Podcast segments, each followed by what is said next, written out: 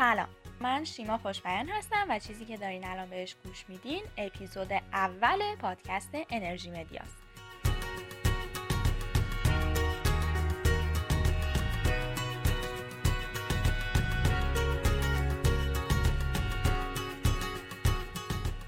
انرژی مدیا پادکستیه که توش هر بار درباره روش های تولید انرژی و روش های صرفه‌جویی انرژی صحبت می‌کنیم. مطالب این قسمت از سایت های دپارتمان انرژی و environment.nationalgeographic.com به دست اومده و توسط بهداد برزگر، امیر حسین خلقی و کازم هنرکار تهیه شده.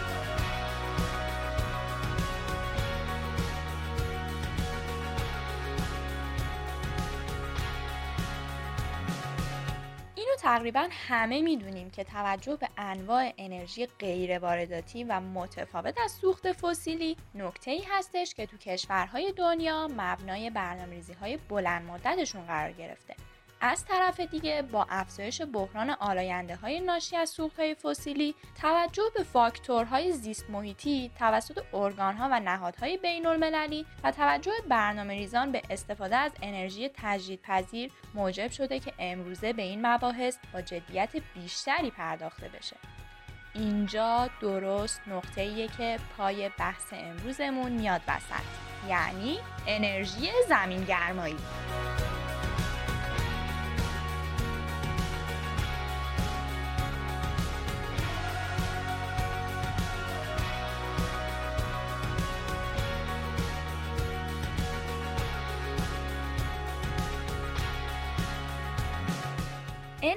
زمین گرمایی یکی از منابع انرژی های تجدید پذیره حالا این زمین گرمایی که میگیم اصلا چی هست؟ اصطلاح زمین گرمایی ترجمه واژه جئوترماله که ریشش یونانیه و از کلمات جئو به معنی زمین و ترم به معنی حرارت تشکیل شده. انرژی زمین گرمایی یعنی انرژی موجود در عمق زمین. حالا بیایم علل به وجود اومدن این انرژی رو بررسی کنیم. یکی انرژی خورشیدی هستش که در طول هزاران سال در داخل زمین ذخیره شده و یکی دیگه هم نتیجه فروپاشی ایزوتوپ های اورانیوم اکتیویته، توریوم و پتاسیوم هست که طی سالیان دراز در عمق زمین مخصوصا نواحی زلزله خیز، آتشفشانی جوان و صفحات تکتونیکی زمین متمرکز شدند. زیاد درگیر این کلمات قلم به سلمبه نشیم. این کلمات رو به کار می‌بریم برای اینکه شاید بتونیم کنجکاوی بعضیاتون رو یکم قلقلک بدیم تا برین دنبالش. وگرنه اگه مفهوم بعضی از کلمات رو ندونین بازم به راحتی می‌تونین مفهوم کلی رو بفهمین. حالا بیایم یکم این انرژی رو با انرژی های فسیلی مقایسه کنیم تا بفهمیم چقدر ارزشمنده و چرا اصلا ما قسمت اول رو بهش اختصاص دادیم. زمین منبع عظیمی از انرژیه. عظیما! حرارت در هسته زمین بیشتر از 5000 درجه سانتیگراده. بعد حرارت زمین به راه های مختلف از فوران آتشفشان و چشمهای آب گرم گرفته تا آبفشانا و گلفشانا در اثر کاهش چگالی زمین و خاصیت رسانایی از بخشهایی از زمین به سطح زمین هدایت میشه. درجه حرارت زمین با توجه به عمقش به صورت غیر خطی زیاد میشه. با تقریب خطی هر 100 متر 3 درجه سانتیگراد. یعنی اگه دما در سطح زمین 35 درجه است با یه حساب سرانگشتی می‌فهمیم که دما در یک کیلومتری زمین حدوداً 75 درجه است. انرژی حرارتی ذخیره شده در 11 کیلومتر فوقانی پوسته زمین معادل 50 هزار برابر کل انرژی به دست اومده از منابع نفت و گاز شناخته شده امروز جهانه. انرژی زمین گرمایی برخلاف سایر انرژی های تجدید پذیر محدود به فصل و زمان و شرایط خاصی نیست و بدون وقفه قابل بهره برداریه. همچنین قیمت تمام شده برق در نیروگاه های زمین گرمایی با برق تولیدی از سایر نیروگاه های متعارف مثل فسیلی می‌تونه رقابت کنه و بعضا از انواع دیگر انرژی های نو به مراتب ارزون تر باشه. حالا برسیم به اینکه اصلا سر و کله این انرژی تو کشور ما از کجا پیدا شد. تو این قسمت می‌خوایم یکم تاریخ بازی کنیم. پس زیاد درگیر عددا نشیم. تو ایران در سال 1354 تحقیقاتی به منظور شناسایی مناطقی که پتانسیل این رو دارن که منبع انرژی زمین گرمایی باشن توسط وزارت نیرو و مشاورهای ایتالیایی به اسم ENEL تو شمال و شمال غرب در محدوده به وسعت 260 هزار کیلومتر مربع آغاز شد.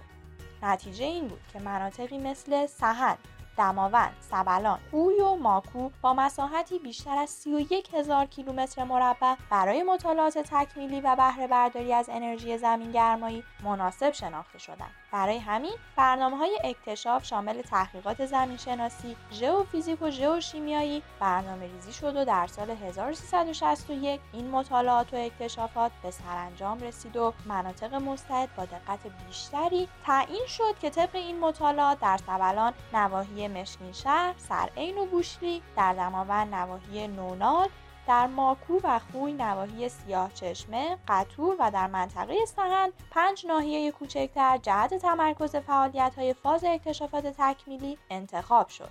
بعد از یه وقفه نسبتا طولانی در سال 1369 با هدف فعال کردن مجدد طرح گزارش های موجود مجددا توسط کارشناسان UNDP بازنگری شد و قرعه کار به آذری زبان ها افتاد. یعنی مشکین شهر به عنوان اولویت اول زمینگرمایی معرفی شد. در سال 1381 حفاری های اکتشافی، تزریقی و توصیفی برای شناسایی بیشتر در سرعین مشکین شهر شروع شد. که عملیات حفر اولین چاه زمین گرمایی هم تو همون سال کلید خورد. فاز اول پروژه تو سال 1383 تموم شد و در مجموع سه چاه اکتشافی و دو حلقه چاه تزریقی تو این مرحله حفر رو حتی تست دو حلقه از سه حلقه چاه اکتشافی با موفقیت همراه که مهمترین دستاورد این فاز از پروژه کسب دانش فنی مربوط به حفر چاهای زمین گرمایی بود.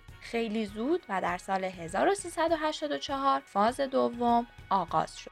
آسیایی ها هم از قافل عقب نموندن و در 1920 نخستین چاهای جئوترمال تو ژاپن و کالیفرنیا به طور همزمان تأسیس شد. سرمایه ایسلند باعث شد که این کشور هم در سال 1928 استخراج سیال زمین گرمایی برای تامین گرمایش منازل رو شروع کنه. انرژی زمین گرمایی تو بحبوحه جنگ جهانی دوم فراموش نشد و بعد از جنگ جهانی دوم تو سال 1958 نیوزلند به عنوان دومین کشور فعال در زمینه انرژی زمین گرمایی تولید برق از این انرژی رو عملی کرد.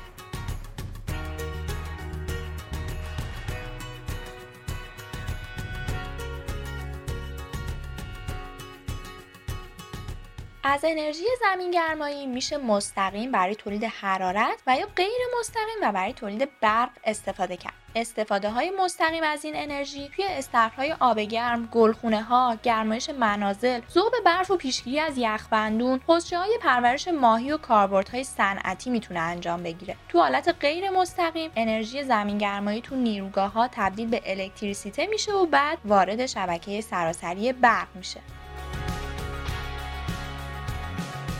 منابع آب داغ یا همون سیستم های هیدروترمال آبهایی یعنی که زیر زمین گرم میشن و بعد به سطح زمین می‌رسن که توی انواع منابع زمین گرمایی این یکی تا امروز از همه کاربردی تر بوده. این منابع خودشون سه تا دسته دارن. دسته اول مخازن بالای 150 درجه سانتیگراده که برای تولید برق با تکنیک های معمولیه. دسته دوم مخازن با دمای بین 100 تا 150 درجه است که بازم برای تولید برق مناسبه.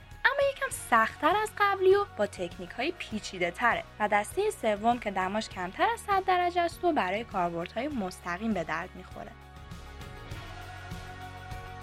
دومین منبع انرژی گرمایی منابع بخار خشکن که دمای بالایی دارن و برای تولید برق عالیان اما تعداد منابعشون کمه. سومین نوع یعنی منابع تحت فشار. منابع عظیم هستن که از آب شور یا همون براین تشکیل شدن و از نظر شرایط کلی به درجه اشباع رسیدن و بین صخره هایی که تو دل زمین گیر کردن وجود دارند. این منابع عمدتا حاوی گاز متان محلول هستند و در عمق 3 تا 6 کیلومتری از سطح زمین یافت میشن.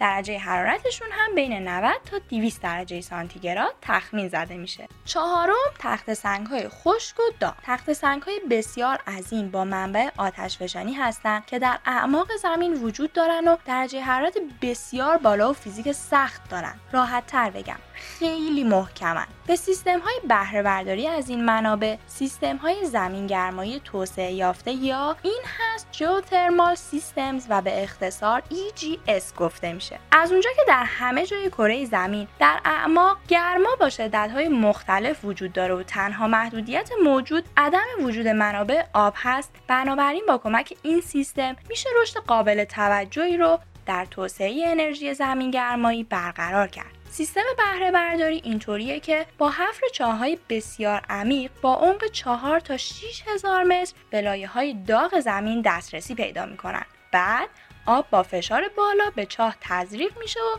در اثر این فشار هیدرولیکی در سنگ شکافت ایجاد میشه. همین کار برای چاه تولید هم انجام میشه و دوتا چاه با هم مرتبط میشن. اینجوری آب در حین عبور از شکافهای ایجاد شده حرارت رو از های داغ دریافت می‌کنه و از چای تولید خارج و وارد سیکل نیروگاه میشه. درجه حرارت آب حاصل از منابع بین 135 تا 180 درجه سانتیگراد و در این حالت امکان افزایش بازه نیروگاه تا 15 درصد وجود داره. رسیدیم به نوع آخر مواد مذاب این منابع که به نام گدازه ها میشناسیمشون در واقع ایدئال ترین حالت ممکن برای منابع زمین گرمایی که درجه حرارتشون بین 700 تا 2000 درجه سانتیگراده. با توجه به درجه حرارت بالای این مخازن و محدودیت های فنی موجود امروزه از این منابع عظیم استفاده نمیشه.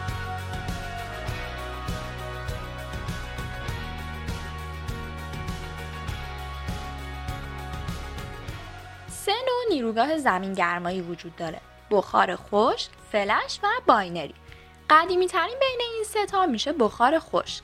نیروگاه های زمین گرماییه که بخاری که از ترک های درون پوسته زمین به سطح زمین خارج میشه مستقیما توربین ها رو به حرکت در میاره. اما دومین نوع یعنی فلش. آبی که در اعماق زیاد تحت تاثیر فشار و حرارت زیاده رو به آبی با دمای پایینتر و فشار کمتر تبدیل می‌کنه. بخار حاصل از این فرایند باعث میشه توربین ها بچرخه. اما نوع سوم و نوعی که آینده این انرژی داره به سمت اون پیش میره یعنی نوع binary. تو این نیروگاه ها آب گرم توسط یک سیال ثانویه که نقطه جوش بسیار پایینی هم داره بین لایه ها رد میشه. این باعث میشه که مایع ثانویه بخار بشه و توربین به حرکت در بیاد. می‌رسیم به یکی از اصلی ترین سوالایی که تو ذهن خیلیاتون هست. یه نیروگاه زمین گرمایی چجوری کار می‌کنه؟ خیلی از نیروگاه های فسیلی مثل زغال سنگ گازی هسته‌ای حتی همین زمین گرمایی یه ویژگی دارن. اونم اینه که گرما رو به انرژی الکتریکی تبدیل می‌کنن.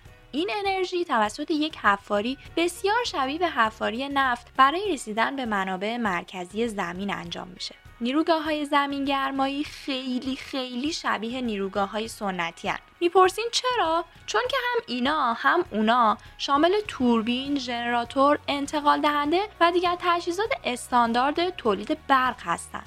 حالا بیایم دقیق شیم یکم روی این قسمت و مرحله به مرحله بگیم که طی چه مراحلی از این انرژی برق به دست میاد که خب انرژیه که خیلی استفاده های بیشتری داره راه دور نریم. مثلا همین الان شما داریم با برق به ما گوش میدین. چاهای مورد نظر در مناطق زمین گرمایی شناخته شده حفر میشن. معمولا یک چاه دیگه هم برای تزریق مایات و بازگشت به مخزن زمین گرمایی هم حفر میشه و مایات خارج شده برای تولید برق میرن به سمت نیروگاه. سیال حاصل از انرژی زمین گرمایی تحت فشار بخار داغ با این سیال ثانویه می‌تونه خیلی سریع متساعد بشه و انرژی مکانیکی یا چرخشی رو به وجود بیاره تا تیغه های توربین ها رو بچرخون انرژی چرخشی از حرکت میله توربین به طور مستقیم آهن روبایی رو درون سیمپیش میچرخونه و بالاخره حضرت الکتریسیته تولید میشن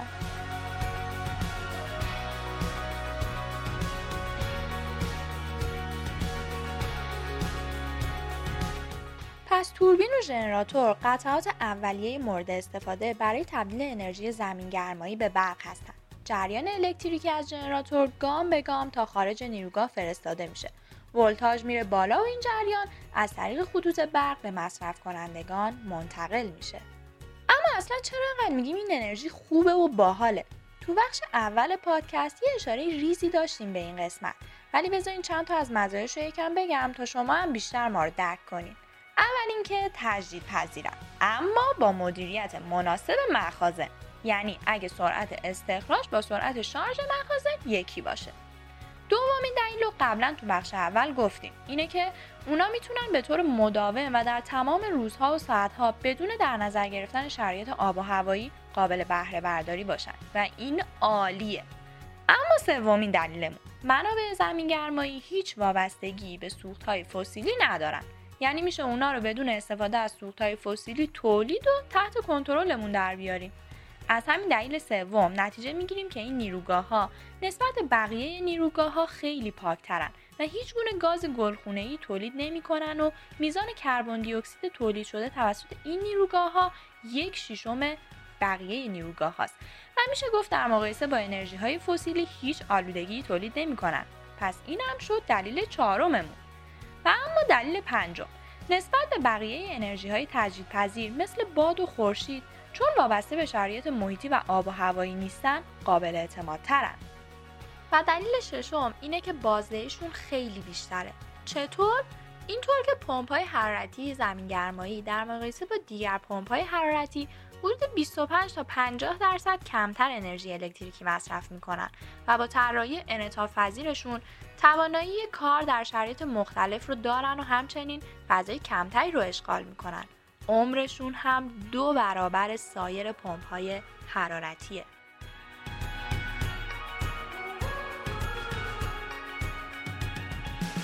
چیزی که گوش دادین اپیزود اول پادکست انرژی مدیا بود.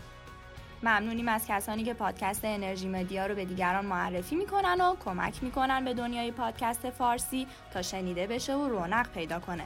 پادکست انرژی مدیا رو می‌تونین از طریق کانال تلگرامی انجمن علمی انرژی دانشگاه فردوسی مشهد به آدرس ادساین ESA FUM دنبال کنید که هم از اومدن قسمت های جدید با خبر بشین و هم بتونین یه سری اطلاعات از انرژی به دست بیارین.